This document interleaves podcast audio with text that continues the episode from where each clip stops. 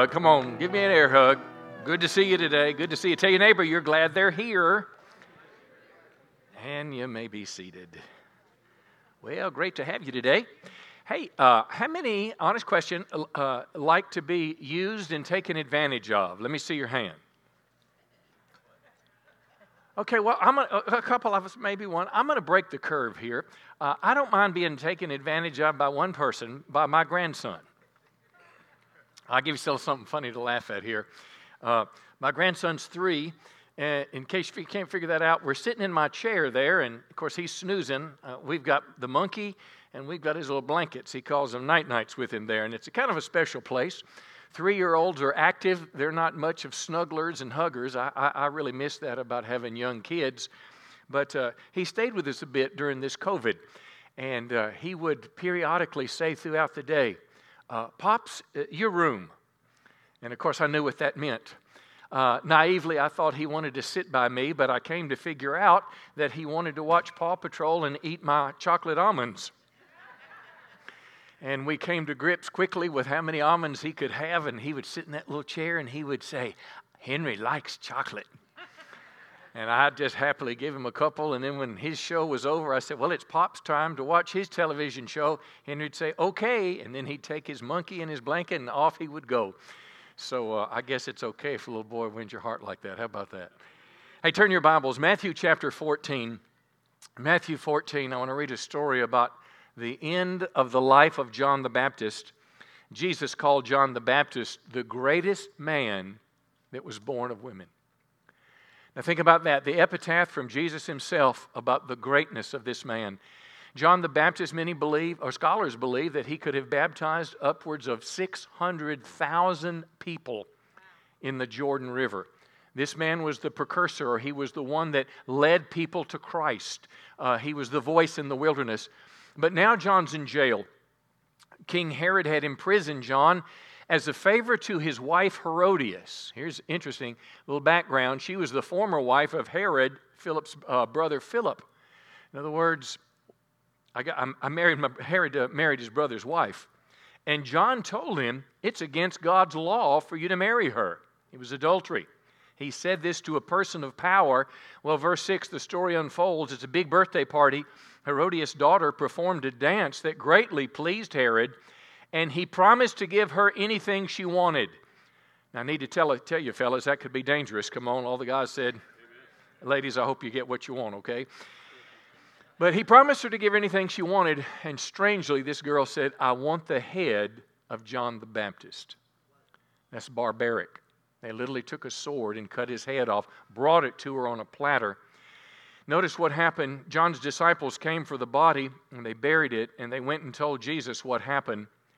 And as soon as Jesus heard the news, he left in a boat to a remote area to be alone.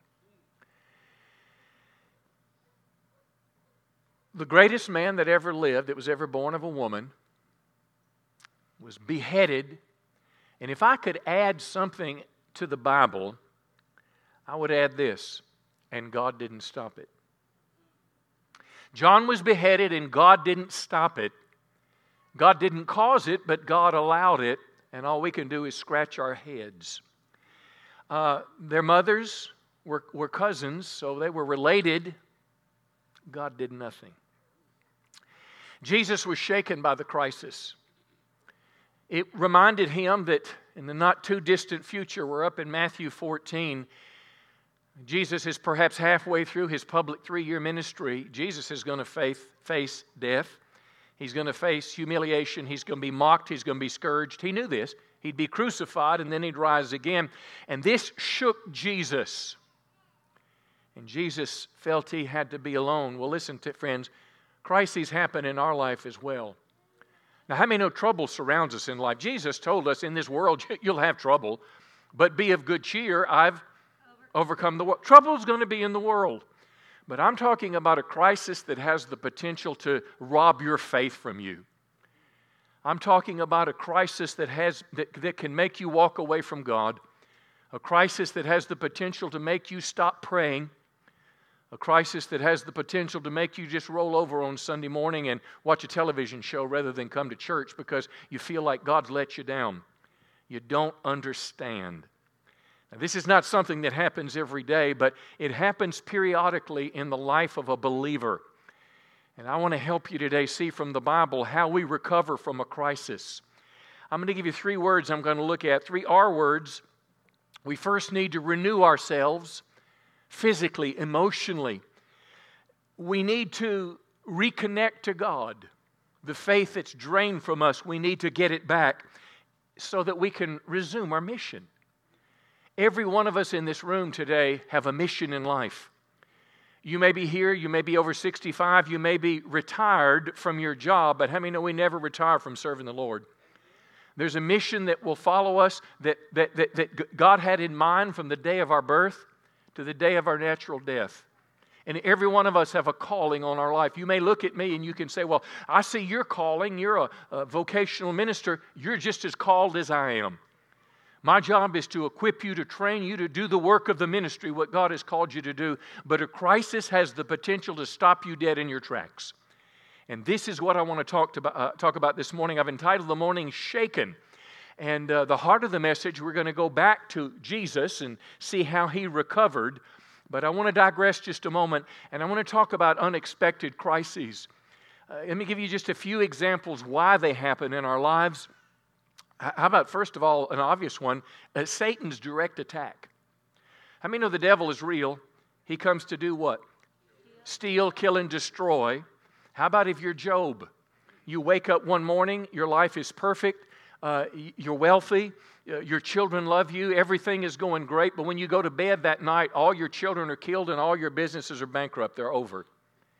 And then a few days later, you have a debilitating disease and nobody wants to be around you. How do you explain that crisis? Well, we look back and we know Satan was behind it, but Job had no clue. How about another example? Just the consequence of Adam's original sin. When Adam sinned in the Garden of Eden, God said, The day you sin, you'll surely die. Something was injected in the human race. People have been dying. Bad things have been happening. Lazarus, you remember in the Bible, uh, died a natural death. Uh, here's a third one that we, we miss sometimes God's discipline for our sin. Sometimes we're in a crisis. We don't understand why things are falling apart, and it could be God trying to say, hey, hey, hey, turn around. You say, well, where'd you get that, preacher? I'm glad you asked. That was my only near joke, and you didn't even laugh. Uh, the ancient Israel, you remember, uh, they had been warned for centuries that they needed to walk with God lest judgment would come. And then one day they find themselves in the city of Jerusalem and the adjoining cities, and Nebuchadnezzar is coming to take them captivity into Babylon. It gets so bad they have no food, they have no water, they even kill their children for food. How horrible you could say. Why did that, ha- why did that crisis happen? Their sin brought them to that place. Maybe that's what's happening in America today. Maybe it's not just social upheaval we're experiencing. Maybe God's trying to say that you've turned your back on me. And this is an evidence, what you're seeing around you the, the, the, hostility, the violence, the lack of peace, the unrestrained disease. Maybe God is trying to say, You can't live without me. Another example, of course, rebellion against, uh, against God by people close to you. Maybe you are Jonah and you're on a ship, you're running from God, but how many know you're not the only one on that ship when the storm comes on the ocean? Job's friends were on that ship. They didn't do anything wrong, but they were just close to someone. So there's lots of reasons why crises come. I'm not necessarily concerned today about why they come, but that they come and what we do when they come. You see, the crisis has the power to drain our faith like a bathtub filled with water, and you pull the plug and it evaporates. Listen to the words of David. Psalm 22, it's, it's accredited to, that Jesus would say these same words, but listen to what David said. David said, My God. My God. When I do this, I want you to say what's on the screen. Why have you abandoned me? Why is one of the most searching words in the scripture. Why have you abandoned me? Why are you so far away when I groan for help?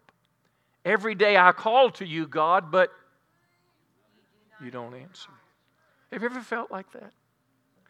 It's like we live our life as Christians. When we come to Christ, if this cup represents our life, if this water represents what God has done in us and through us, uh, we come to Christ, we're as excited as we can be. Prayers are answered. We quote Bible verses. We see God's direction. People's lives are empowered. And it's just, I mean, it's like we are just so full of God. You can go up to that person, and it's just like you can just see Jesus on their face. But a crisis happens. Something happens. You pray for a loved one. And you go in there with great faith, and all, and that loved one doesn't live, but they die and you go back to work and you lose your job. Your spouse serves you with divorce papers. And pretty soon, that life that was filled with God is empty. And you're looking around trying to find God and wonder what happened. I want to help you today. You ever been there? I've been there a time or two in my life. Let me say this before we get into what Jesus did about the crisis. Faith in a crisis does two things faith helps you receive from God, but faith also helps you endure the crisis. Because not every crisis has a happy ending. I mean, like happy endings. Sure, I do too. I guarantee you this week when uh, the governor of Texas came out and said, okay, we're going to have to cut back on some things, some outdoor activities, uh, bars being open and other things, this thing is spreading. I mean, a lot of people weren't happy. There was not a happy ending yet. Uh, but in faith, sometimes we go through something and it's our faith that gets us through it. Let me read you Daniel chapter 3. Shadrach, Meshach, and Abednego, they were three Jewish boys uh, Nebuchadnezzar, the great king, built this pagan statue out of gold, and he said, You got to fall down and worship it. If you don't worship it, I'll kill you. And that's what an uh, autocratic society does, that's what the dictator does. And he told them, I'll give you one more chance to bow down and worship the statue, but if you refuse, you'll be thrown immediately into the blazing furnace. Now, listen to this. Shadrach, Meshach, and Abednego replied, If we're thrown into the blazing furnace, listen to this now, the God whom we serve is able to save us. He will rescue us from your power. Now, how many know that's, you just feel that in your bones. I mean, you just, when you hear those words, I mean, they're looking at, at a king that has the power to take their life, and they basically say, You can't touch this. Our God is able to deliver us, and, he, and everybody's looking around. But it doesn't stop there. Look at verse 18. Say it with me.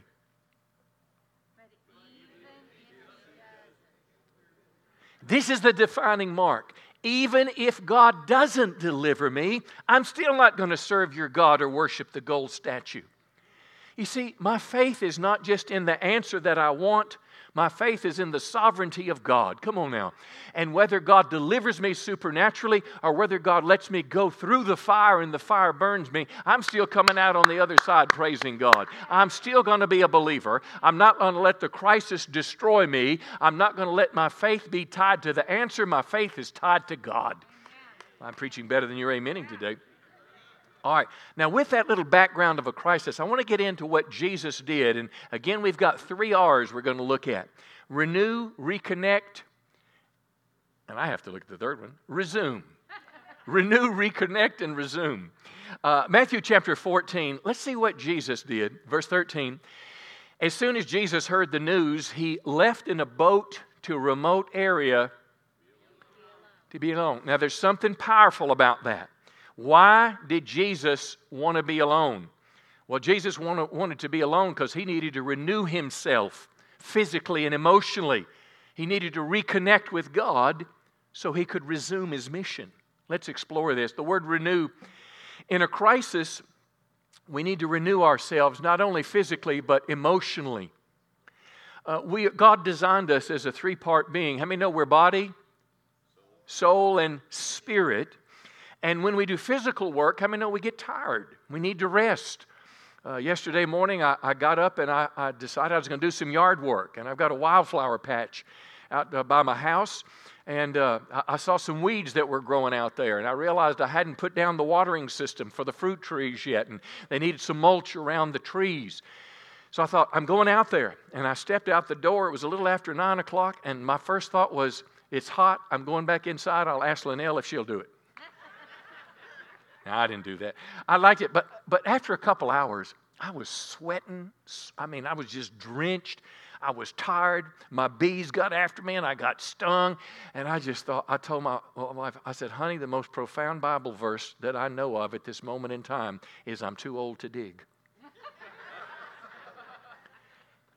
But you know what? I went in, I refreshed, I sat under the fan, I got off the wet clothes, I dried myself off, and a little air conditioner coming through, and I felt refreshed again. But that's physical refreshment. Emotional refreshment is different. When there's stress, pressure, worry, fear, it can take a toll on us. But God has a solution it is to rest. Uh, when we talk about recreation, we talk about having fun, they're tied together. But the word recreation means to re- recreate. We recreate ourselves in activities that are both physically and emotionally stirring. Genesis chapter 2, let me show you the root of this. After God created the heavens and the earth, it was the seventh day God did what? He, he rested. And this word rested is the root word from which we get the uh, uh, translation Sabbath. God took a Sabbath on the seventh day. Uh, it, is a, it is a day of rest to stop the week's work. We rest, we replenish our emotional, our physical reserves. Uh, I, I suggest to you the Sabbath is still applicable to us today, not just as a day of worship, but as a day of, of rest where we recreate ourselves. Because, friends, let me tell you this if we don't rest, if you get yourself in a crisis, or if you just work yourself as a workaholic, but if a crisis hits your life and you don't rest, you're going to crash. You cannot bear the weight of the world on your shoulders in perpetuity. But not only are you going to crash, you're going to make some bad decisions. And a, a, real good chance is that you will slip into your flesh. When I am tired, my spiritual guard is not up. And Satan, I'm a prime candidate for him to knock me into some form of, of activity to knock me down. But, but that first thing, you, when you're in a crisis, and I'm not talking about just when you're had a bad day or things are not going well. I'm talking about when John the Baptist is beheaded and you don't understand where God is. See, a lot of times we go through a crisis and we just, our faith gets deeper, we get stronger, we plug in. I'm talking about those times when the cup is empty. I'm talking about those times when you just don't feel to go to the house of the Lord, when you feel like your prayers have not been answered. Something has happened to your faith that's drained out. And this is the second word I want to talk about it is reconnect. We reconnect to God to build our faith. Um, Jesus wanted to be alone, which means he wanted to be away from people. But the great news is, is he wasn't alone from God. How many know Jesus went to be with his Father? And there's a lesson for us. Uh, Jesus said in Matthew 28, be sure of this. Jesus said, I am with you. Oh, well, wouldn't that imply what is today? June, what is June 28th? Doesn't that mean that Jesus says, I'm with you on June 28th, 2000, or 2020? Jesus is with us. So the question is if he wants to be with me, how do I reconnect to God? How do I get my faith back in a crisis or more specifically, what do I do when I get alone with God? If Jesus showed us the pattern, whether it's an afternoon, a couple hours, a day, a couple days, or you get a cabin and you go somewhere, what do I do in that period of time where I've set apart to be alone with God? Uh, we're going to go to Psalm 42 and we're going to look and read the words of David. When I am down, I get down. So I've been, I had a little melancholy the last probably week or 10 days uh, for a couple days. And when I get down, um, I realize that something needs to change. My circumstances are defining me. And when I want to get alone with God, here's the first thing I do I pour out my heart to God. Now, listen, I ask God questions and I tell Him how I feel. And when I ask Him questions, I'm not necessarily looking for a voice to answer back. But what I'm doing is I'm pouring out my heart. It's kind of like a spiritual catharsis. Uh, it, and it's not like God doesn't know, but it's something about getting the emotion out of you. Let me read a verse or two. David said this in Psalm 42 My tears have been my food day and night. While people say to me, Where is your God? Listen to Habakkuk. Habakkuk was a prophet. And Habakkuk prophesied at a time when God was judging the nation of Israel. And Habakkuk doesn't understand why. And he's just perplexed because he wants life to be perfect again. Listen to what Habakkuk said How long, Lord, must I call for help? God, I, I, I, call, you don't listen. Violence is everywhere. I cry out, but you don't come to save. You say, well, Pastor, I'd be scared to talk to God like that. Now, look, don't shake your hand at him, okay? That's not, that's not too good. But I've always welcomed an honest conversation with my children. I've always welcomed an honest conversation with my wife, with church family, with members. There's something about getting the pressure, the emotion, the misunderstanding. John the Baptist is beheaded and no answer was there whatsoever. Don't you think you need to get that out of your system? In Acts chapter 12, one of the greatest miraculous chapters in the Bible, if your name is Peter. Peter is in prison in the middle of the night. He's supposed to be killed the next day. An angel comes in that very night. History records it. A light shines in the, in the cell. He gets up, his chains fall off. He supernaturally walks out of the place. They, he's gone, and nobody, nobody checked him out. God just got him out. But that same chapter, a verse earlier than Peter, says James was beheaded. No explanation. James probably had children, he probably had a wife, and they're just wondering why. Now, I want to tell you, it is not a bad thing, it is a healthy thing to when you go to get alone with God, to talk to God and ask why. God, why cannot I, I, why can I not have a baby? Why did my wife get cancer? Why have you not taken this scourge of anxiety from me? Are you with me. It's a good thing. It's a starting place. But how many know it's not an ending place? Because what most people do, that's where they stop. Because that's where your feelings are. You feel around this. You're disappointed. You're confused. You're worried. Don't stop there with the feeling. Let me tell you something to do. Number two, and I've got three, four things here. Look back and remember what he's done. In other words, when you're in a ditch, you want to look back when you weren't in a ditch. Listen to Psalm 42, verse 4. These things David said, again, we're going through 42. I remember as I pour out my soul to you, I used to go to the house of God with glad shouts and songs of praise. So he's looking back and he's saying, I want to do that again. I want to get back to being a praiser. I'm, I'm tired of being in depression. Then he said, I remember from the land of Jordan, the Jordan River was a place of miracles. He looked back and he saw what, what God did. And, and, and when David stopped thinking about his current problem and started thinking about what God had done before, faith began to awaken in his heart. I, I have to do this. You remember when this COVID thing started? Who, in their wildest imaginations, would have said six months ago that the nation and the world would be shut down, that restaurants would be closed, the mall would be closed, we wouldn't go to church? For three months, we went to church. I was standing in front of a little camera talking to you, and you were sitting on your couch eating donuts. Come on. And then if you wanted another donut, you went back to get another donut. It's just different being at home. Listen, I love you that are watching live stream, but it was different for me the presence of the Lord, it, was just different from me. And when that thing started, I'm thinking, huh, we just bought this big old building. and we're remodeling this building, and we're not even having church.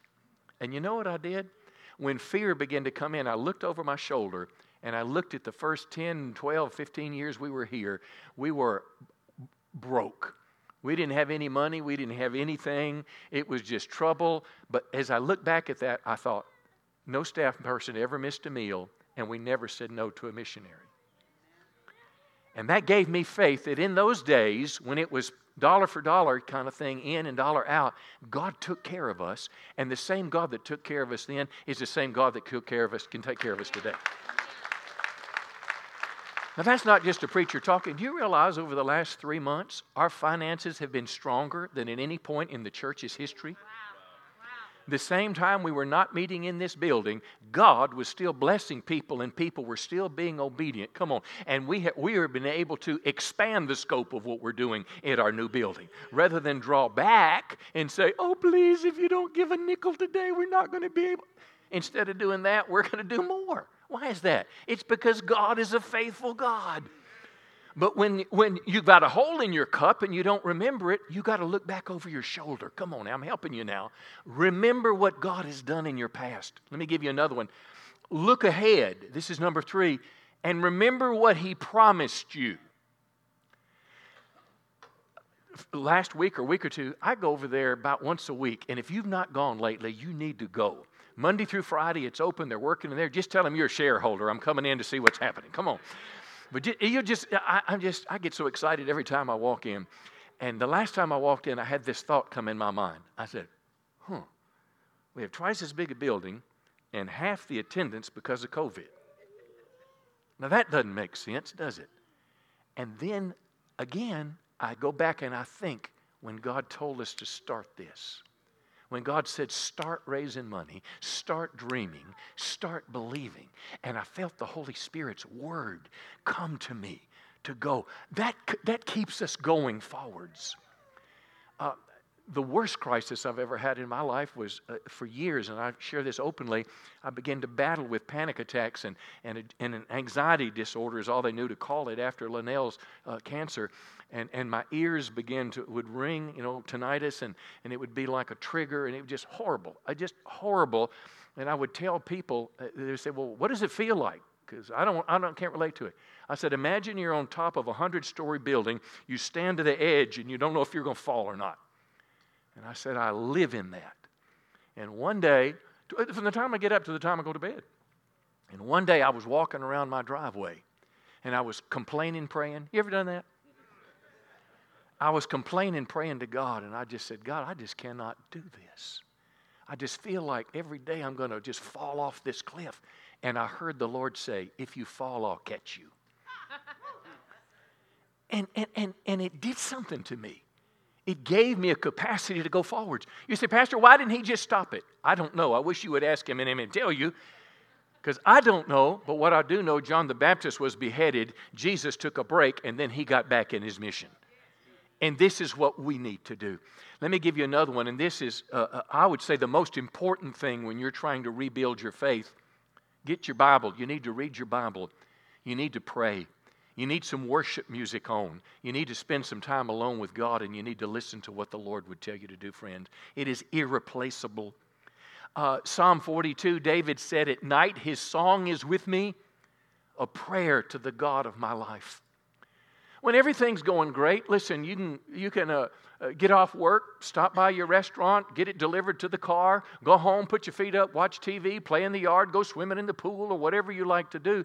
But when you're in a crisis, you need something different. You need time alone with God to sort things out, to hear the Lord, to get through it. Uh, Satan's trying to stop you. Let me just go ahead and tell you in case you didn't know it. Satan's trying to use circumstances virtually every day of your life to stop you from becoming the person that God wants you to be. He wants to stop your life's mission if he can divorce you, get you divorced, if he can get you to make a stupid decision, if he can get you to go back into drugs, if he can get you to create, uh, commit some violent act and go to prison, if he can do anything to stop you from your mission, he will. Let me give you one more before I wrap up. The fifth thing that I tell you about how to how to or strengthen your faith, renew your faith with God, is you have to make a choice that you're walking by faith and you're going to get in the game. Uh, Psalm 42, David said this Why are you cast down, O my soul? Say it with me. Hope in God. I shall again praise him, my salvation and my God. This whole psalm, as we've been reading through it, where he griped, complained, and didn't know what he was going to do, at some point he shook himself. Go ahead, grab yourself and just shake it just a second here. Some of you wouldn't do anything I asked you to do, would you?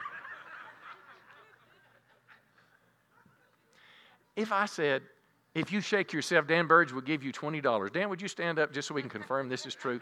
If you'll shake yourself, Dan will give you. Sometimes you have to shake yourself. When I have a little depression going on, a little melancholy, my wife can pat me, and that doesn't do me any good. Come on. You can watch your television until it quits playing. You can watch that TiVo or whatever it's called, that DVR, until it just says, I ain't doing this anymore, I'm tired. At some point, you've just got to look in the mirror and say, Self, it's time to get up. and we're going after God. We're not going to let, listen, life is not perfect. We're not going to let what's happened stop us because God is still a good God. I am still a believer, and I'm going to walk forward. I'm going to fulfill the destiny that's on my life because I'm going to hear Jesus say to me, Well done, good and faithful servant. Come on, give him a big, a big hand today.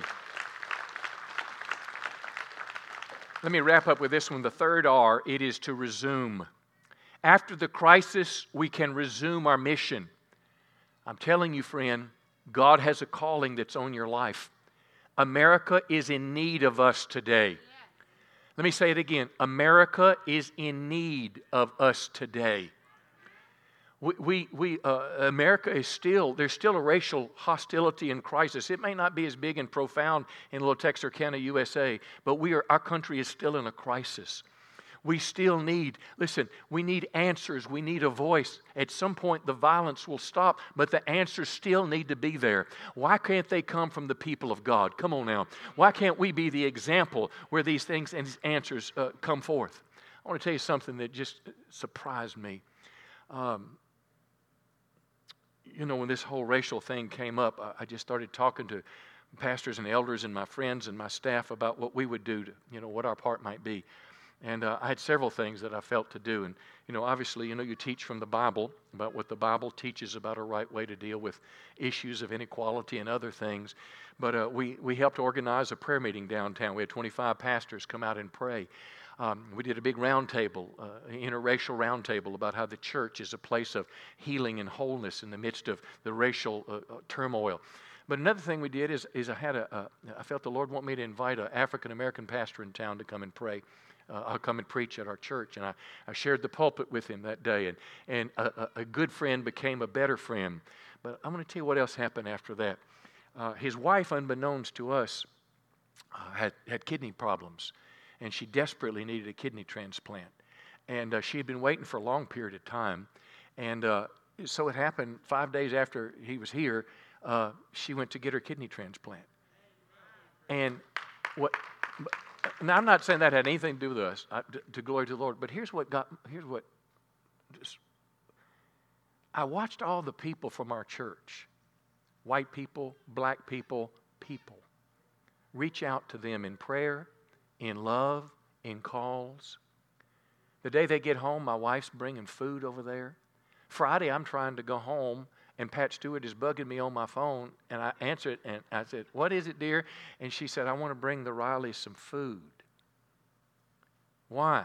Because I care about them. my brother, my sister in Christ. See, while the world is in this hostile hatred thing, we as Christians can be examples in loving our neighbor acknowledging what we've done wrong, participating in processes to help the world that's going on. You know, I believe in participating. I had a friend that uh, challenged me on that, and I decided I'd get a little more involved. So what I did is I saw in the paper the NAACP was having a meeting with the mayor and the uh, uh, uh chief of police, and uh, I thought I'm gonna go. And I tried to go, and they told me I wasn't welcome because it was a closed meeting. But I'm trying to do something. Are you with me? We are people with answers. We are people with answers.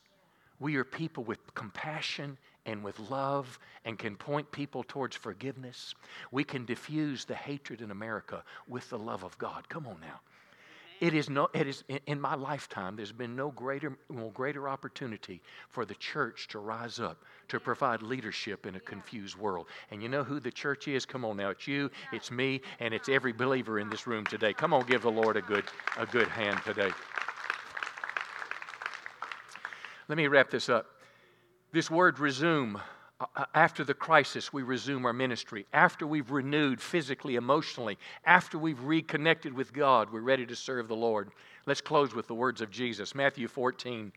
As soon as Jesus heard the news, he left to a remote area to be alone. We know that. But look at the very next verse. The crowds heard where he was headed and they followed him. Jesus then, he saw the huge crowd and he had compassion on them and he healed their sick. What are you saying, Pastor? I'm saying Jesus gave us a model. Jesus didn't have a long time to rest and recuperate, but he took a little alone time. And when he took that alone time and got strong with God, and the mission, the opportunity came before him again, he was right there in the middle of it. He didn't have to tell him I'm on vacation. He didn't have to say I'm on a sabbatical. He just simply got back into his mission and doing what God had called him to do. God had a mission for Jesus to do, and God has a mission for us. A crisis may knock us down, but we're not going to stay down. We're going to be like David. I close with this. In Psalm 42, David said, Why am I so sad? Why am I so upset? I'm going to say it with me put my hope in God and keep praising Him. Come on, we're going forwards.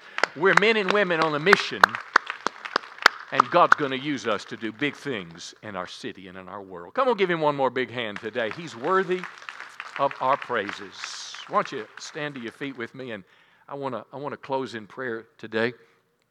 We're so honored that you're here today. Again, we are not uh, we are not uh, uh, meeting on Wednesday night because we don't have the space to adequately separate the kids. But we're having our live stream. It starts at 6:30 for the adults. 6:30 we've got some worship and preaching. But when you leave today, let me encourage you: all four doors are open. Do your best to social distance, even as you're getting your kids. Uh, uh, hang around with people and visit along as you like. Uh, if you're a guest, there's a little guest card in the back of that chair. If you missed it, you can put it in one of the buckets by the door. If you have a tithe or offering to bring, you can put that there as well. But uh, I want us to take just a second. I want you to just bow your heads because we've been talking about a difficult subject today. We've been talking about a subject that strikes at the very heart of who we are, about a crisis that has the potential to take our faith away and drain it. And if you're here today and this has resonated with you, and you say, Pastor, I, I, have a crisis circling my life. I've been in a crisis for a season of time, but I'm ready to get out. I need God to help me. Would you just lift your hand right now, all over the building? Yeah, yeah, all over the building. Yeah, several dozen people. Yeah, yeah. Uh, you're doing this for God, not for me. You don't have to come up here or anything. Just say, God, I need you to help me. I want us just to reach out to heaven right now. Just slip your hands to heaven and just say, Holy Spirit, I need you. Come and reach out to heaven in this just quiet little alone moment for a moment or two. Holy Spirit, help us. Holy Spirit, help us. For some of us, we're going to have to squeeze in our life. We're going at Mach 3. We're going to have to find some time to get an afternoon or a day or two days to be alone and be quiet and recreate ourselves. But Lord, for the bulk of us, it's rebuilding our faith. Holy Spirit, we want to ask you to repair the holes in that styrofoam cup, which is our life. Come on, reach out to heaven right now. Holy Spirit, help us be released from the disappointment of why John was beheaded. Help us be released, God, from the stare backwards. When we look backwards, God, we don't want to just see what happened. We want to see beyond that and see what you've done before. But we want to turn and look ahead and see what you've promised us to do. And as we open our Bible, reading perhaps even in the book of Psalms, Holy Spirit, would you speak to us? Would you let us hear your voice so can we can make that step to go forwards with God because our mission is calling us. Welcome, Holy Spirit, today. Come on, say it out loud. Say, Welcome. I can't do this alone. It's too big for me.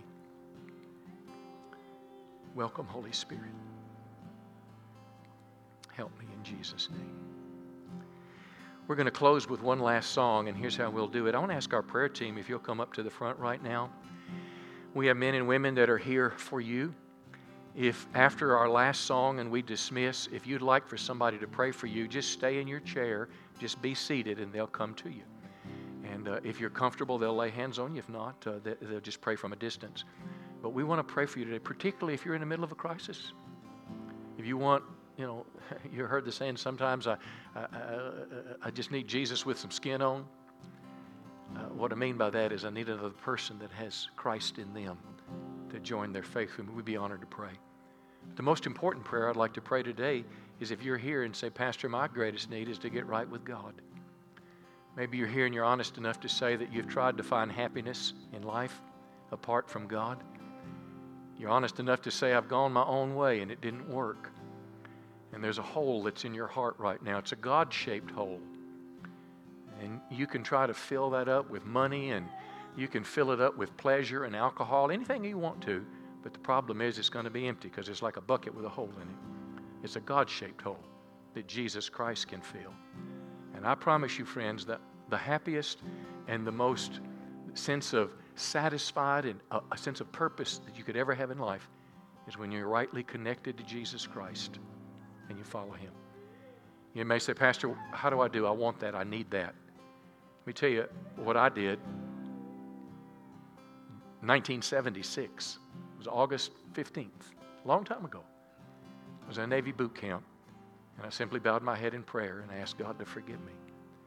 But I didn't stop there. I said, Jesus, I believe in you. I believe you're the Son of God. I believe you rose from the dead. And I'm going to commit my life to follow you the rest of my life. And I want to tell you, friends, I didn't see a lightning bolt. Something happened to me that day. Jesus Christ literally came in my life and changed me. And if that's what you need, maybe you used to walk with the Lord and God away. Today you want to come back. We want to pray with you. So if you're here today and you want to do what four people did, I think, last night, they gave their lives to Christ. I'm going to ask you when this song starts playing, just come and just come on the front row and be seated so we'll know who you are. We don't want to miss you. We'll talk to you and we want to give you some things that's going to help you in your journey. I promise you, you take that step to Christ and Jesus will meet you and give you the change you're longing for. Go ahead and begin to pray, Pastor Michael. It's been an honor to have you today. We'll dismiss after this song. I love you.